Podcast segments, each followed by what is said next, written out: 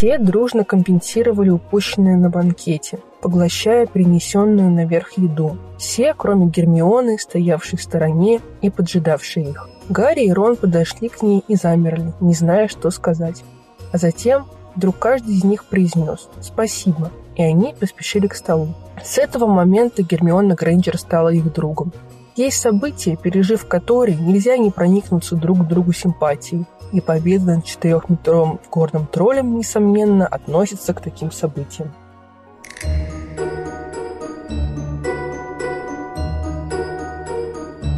Привет, меня зовут Ксюша. Это подкаст «Ожидаю защитника». Сегодня мы поговорим, как Роулинг развивала тему дружбы в Гарри Поттере и как ее можете развить вы в вашем произведении. Знаете, о чем я сразу вспомнила, когда определила тему для выпуска? Как-то несколько лет назад в порыве отчаяния, э, в порыве осознания, что ничто в своем величии не сравнится с Гарри Поттером, я просто загуглила книги, похожие на Гарри Поттера. Там были какие-то банальные ответы, популярные Young Adult Fantasy, типа «Голодных игр». Пусть удача всегда будет с вами. И Перси Джексона. Мы тебя ждали. Боги существуют. Мой отец Посейдон. Морской бог. Ого. Но был один очень интересный ответ. Это, не поверите, был Щегол, Донны Тарт. И там было, знаете, какое объяснение? Ну, в Щегле такая история дружбы невероятная, почти как в Гарри Поттере. Щегла тогда только-только перевели, он еще не обрел свой культовый статус. Я в этом моменте впервые о нем услышала, сразу загуглила. Мне тут же на сайте вырезала еще «Маленькая жизнь» Гена Гихары, еще один переводческий шедевр Анастасии Завозовой, еще одна история о большой дружбе. Но я, кстати, согласна, что тем, кому нравится Гарри Поттер, стоит почитать «Щегла». Дело не только в дружбе. Это тоже история взросления мальчика, сироты, для которого его сиротство является важнейшей темой. Погибшая мать отвечает за безграничную любовь и нежность, к образу отца вопросики, сильные живые диалоги, яркие колоритные персонажи, внимание к деталям, тщательное прописывание художественного мира, не просто э, широкими мазками, там что-то он съел, как конкретно называлась и с каким вкусом была та конфетка, которую он съел в конце пятой главы. Это все очень важно. Так что, если вы живете с той же дилеммой, что читать в мире, где закончился Гарри Поттер, можете почитать «Перечитать Щегла» или другие книги Донны Тарт, там везде есть тема дружбы. Или прочитать или перечитать «Маленькую жизнь» и другие книги Нагихары. Сейчас вышла новинка «До самого рая». Я пока еще ее не читала, но рекомендую.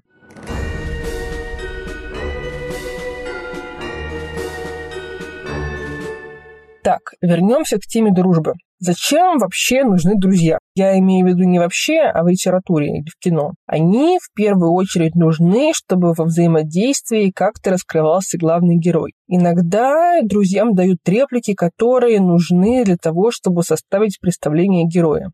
Вы все наверняка видели эти романтические комедии, где вот одна из первых сцен, главная героиня собирается на свидание, выбирает, какое платье ей надеть. Ее подружка лежит на диване, видно, приехала ровно для того, чтобы нарядить подругу. Других дел у нее, очевидно, нет.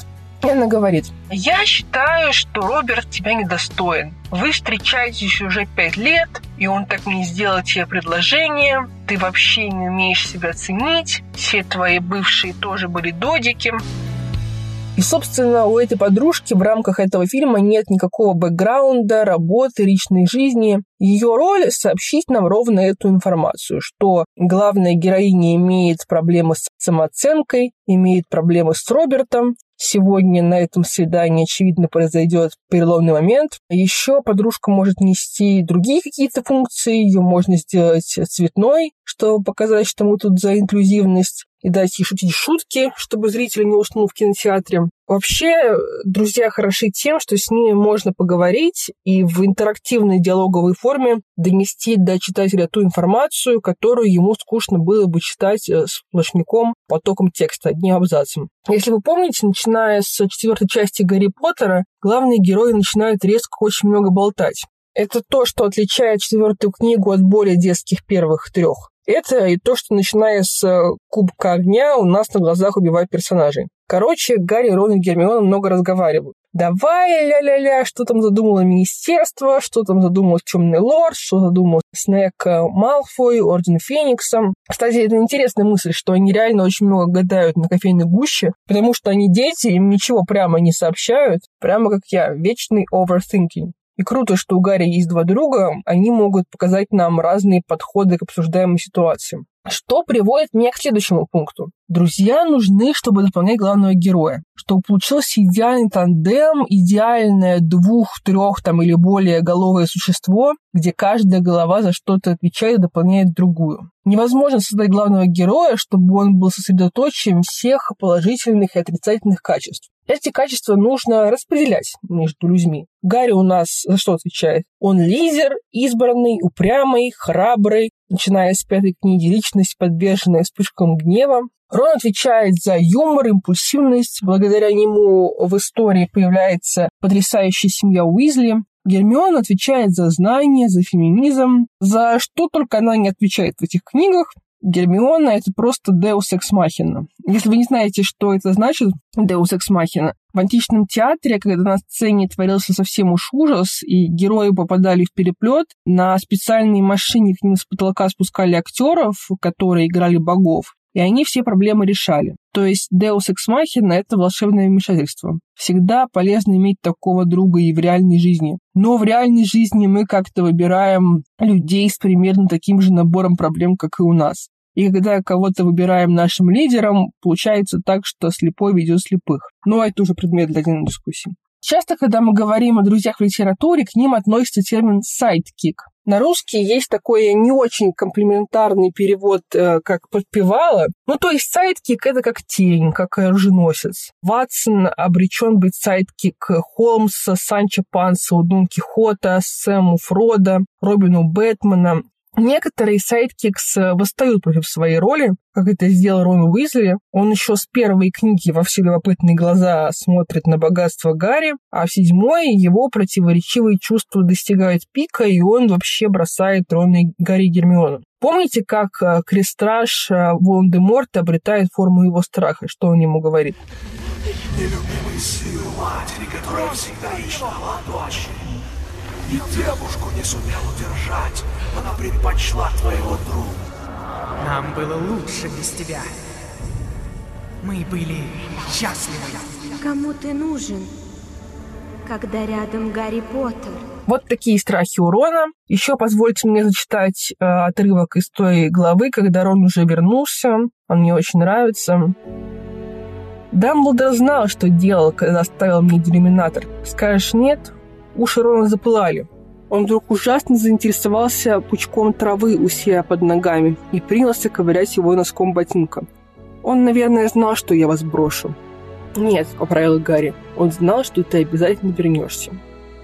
Не все друзья в произведениях это обязательно sidekick. Некоторые друзья похаризматичнее главных героев, как, например, Борис из того же Щегла. Бедная Донна Тарт, наверное, обикалась, пока я записываю этот эпизод. Жизнь у Бориса увлекательная и без Тео. Про него можно снять отдельный спин как в Голливуде делают, когда видят, что второстепенный персонаж пользуется популярностью у зрителей. Но в «Щегле» Борис все равно не сменяет э, Тео. В конце он действует, чтобы помочь другу, главному герою, закончить его квест и вернуть картину. Итак, э, в отношениях между друзьями важен конфликт. Что мы испытываем к своему другу? Часто это зависть. У него есть что-то, чего у нас нет. Про это мы уже поговорили. Иногда мы влюбляемся в своих друзей. Многие отношения в литературе и кино построены на грани. Вот два героя, и так до конца непонятно, что между ними дружба или любовь. И это напряжение не всегда решается в рамках произведений, и тогда за дело берутся авторы фанфиков.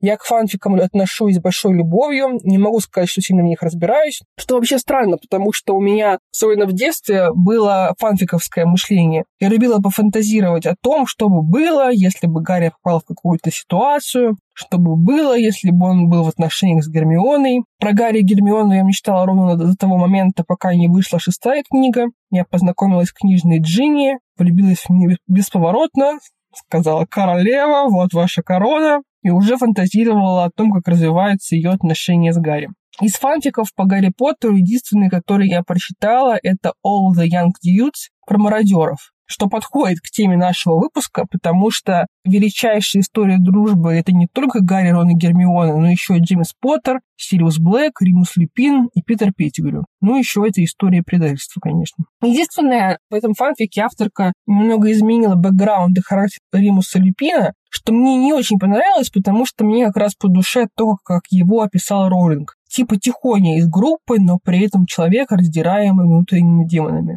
Но в том, что касается фанфиков, претензии к автору не должны приниматься, потому что на все можно ответить так. Что-то не нравится? Напиши свой. И на этой теме мы переходим к рубрике «Советы». Напишите свой фанфик. Вообще, это шутка, но доля правды в ней есть. Вы можете вспомнить ваш любимый дружеский тандем, подумать, что делает эту дружбу такой классной. Мы все мечтаем в реальной жизни иметь невероятных, прекрасных друзей. Не у всех эта мечта сбывается. Чем старше мы становимся, тем сложнее заводить новые дружеские отношения. А старым отношениям мешают работа, переезды, шашни, дети. А в тексте вы можете такую дружбу создать, такую, какой у вас никогда не было. Не забудьте придумать для вашей вымышленной дружбы этапы развития. Этап первый – невыносимое одиночество. Этап второй. Первая встреча. Что главный герой подумал, когда увидел впервые своего будущего лучшего друга? Как он понял, что хочет с ним дружить? Первое совместное приключение, после которого они поняли, что они соулмейты. Каков конфликт этих дружеских отношений? Что есть у одного, чего нет у другого? Конфликт непременно приведет к столкновению. Может быть, не одному, может быть, они будут развиваться по нарастающей. Как они помирятся? Как вплести эту дружбу в общую канву повествования? Ну, или пошлите к черту все, что я вам сказала, и напишите про одиночество. Как здорово или ужасно быть одиноким. Спасибо, что провели это время со мной. Ставьте лайки, оставляйте комментарии, если вам нравится мой подкаст. Расскажите о нем друзьям, реальным или вымышленным. Читайте, мечтайте и творите. Увидимся через неделю.